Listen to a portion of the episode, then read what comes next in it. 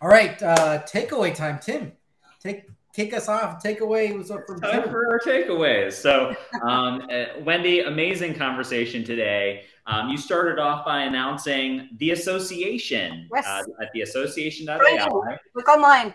which is awesome. Uh, very exciting. Bringing together practitioners uh, for networking, for thought leadership, job placements, but most importantly, cross discipline, cross industry conversations, collaboration around especially the areas of AI, data, ethics, privacy, and security. Yep. And uh, very exciting. I think we need that community badly. Um, and you mentioned that there's a lot of motivating factors here. The rise and the excitement around AI is just one of those things that's a big driver here.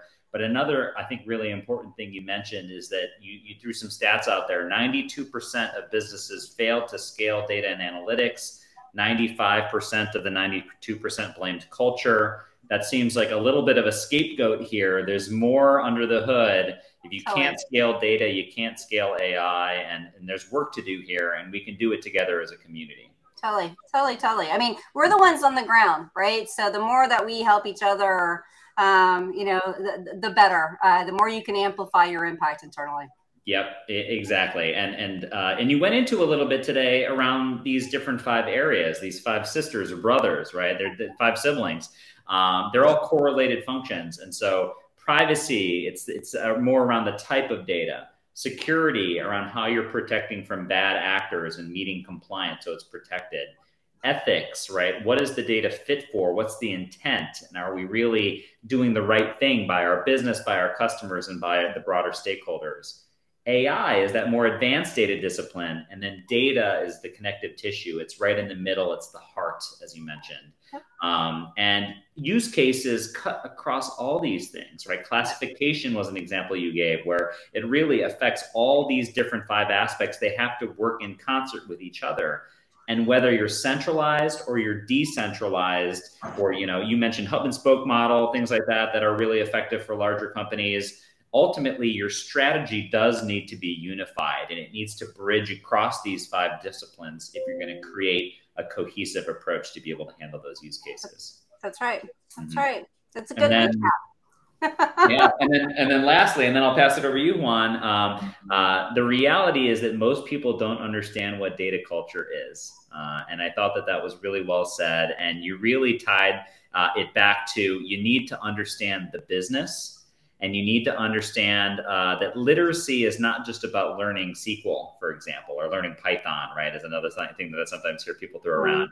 It's about learning the business, the business strategies, and knowing how to ask the right questions and then the right answers, uh, how to get to the right answers using the tools, using the technology. But that's the last part. The other things have to come before it. That is that is data literacy. That's right. Yeah. So, Juan, what about you?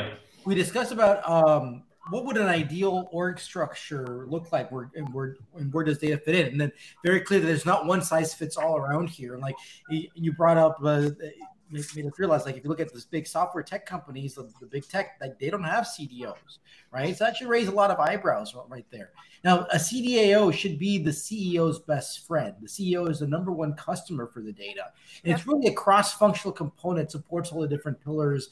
And, and the goal here is to provide clear business decision capabilities and to have a seat at the table for to, to be to enable that. Now, how do we get started?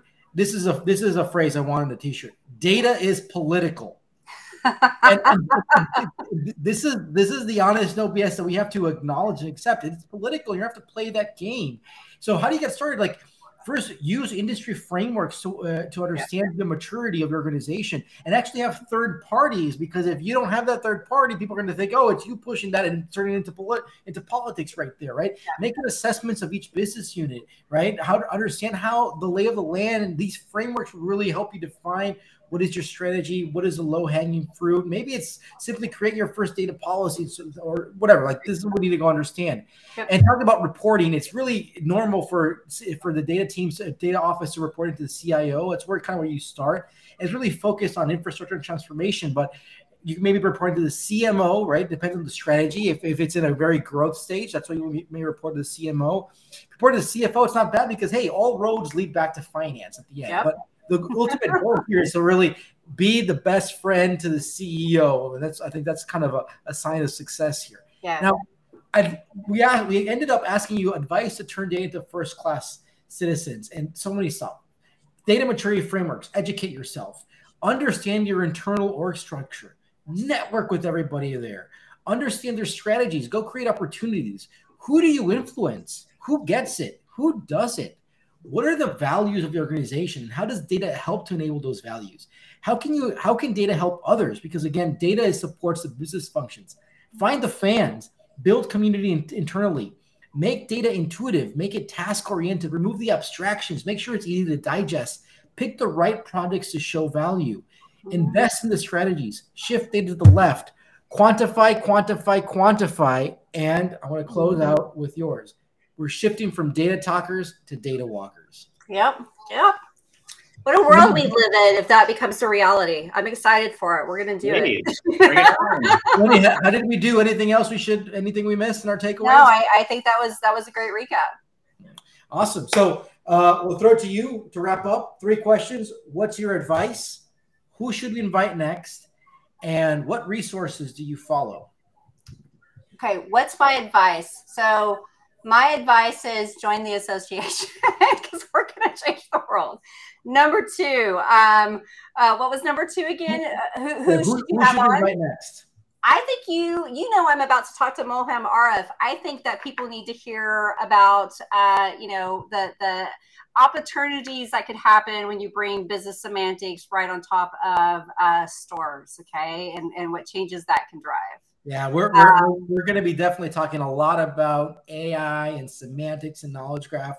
And actually, there's a call out to a previous episode, almost like a year ago, uh, with Bob Muglia, the former CEO of Snowflake, and who's on the board of Relational AI, and who is this is what I tell people: if the former CEO of Snowflake, right, the world's largest cloud data warehouse, is talking about semantics and knowledge graphs and relational knowledge graphs, like you got to pay attention to that. So I'll just just to give everyone a little tidbit. I mean, what's the point of a lot of business applications if you can define the business logic and add it right into the stores with knowledge graphs and decision trees? Okay, so little tidbit about where things are headed, right? Um, and, and, Bob, as you know, is on the board with with Molham, but it's an interesting topic, and I think it's definitely a direction for the future. And one of the things that we'll be talking a lot more about here, because this is where we're seeing about AI, is the combination of AI and all these large language models with the knowledge graph, the semantics, the business, the context, that stuff. You want to talk about automated of, business decisioning, right? Uh, uh, for operations. There you go. you know? Right, so much stuff. All right. And finally, uh, what are your uh, resources that you follow? People, blogs, podcasts, uh, books, conferences, whatever.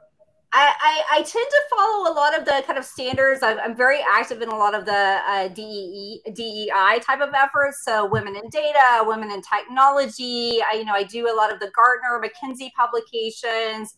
I'm not a huge podcast person. I hate to say that, but you know, I'm not. I, I just too busy. Oh, else. But uh, you know, I think that uh, you know learn from the people who interest you. We all have different things that we're interested in. I like big mm-hmm. thinkers, I like world changing types of concepts, and those are the people I tend to follow. Fantastic. All right. Well, just a reminder next week, we're going to have Simone Steele uh, talking about data sustainability. Simone, she uh, gave a fantastic talk at the CDO IQ conference, uh, and she's right now a free agent. She's a very experienced CDAO, and she's taking a break right now before she's going off to her next gig. So she has like the opportunity to be very open about all her thoughts. So that's going to be a very thought provoking uh, uh, episode next week. And and with that, Wendy, thank you so much. And I want to remind everybody check out the association.ai. And as always, thanks to our world lets us do this every Wednesday.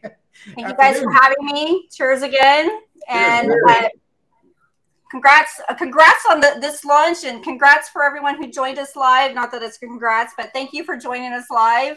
And i can't see i can't wait to see where this goes in the future. So awesome. community. All right. Thank Cheers. you guys. Bye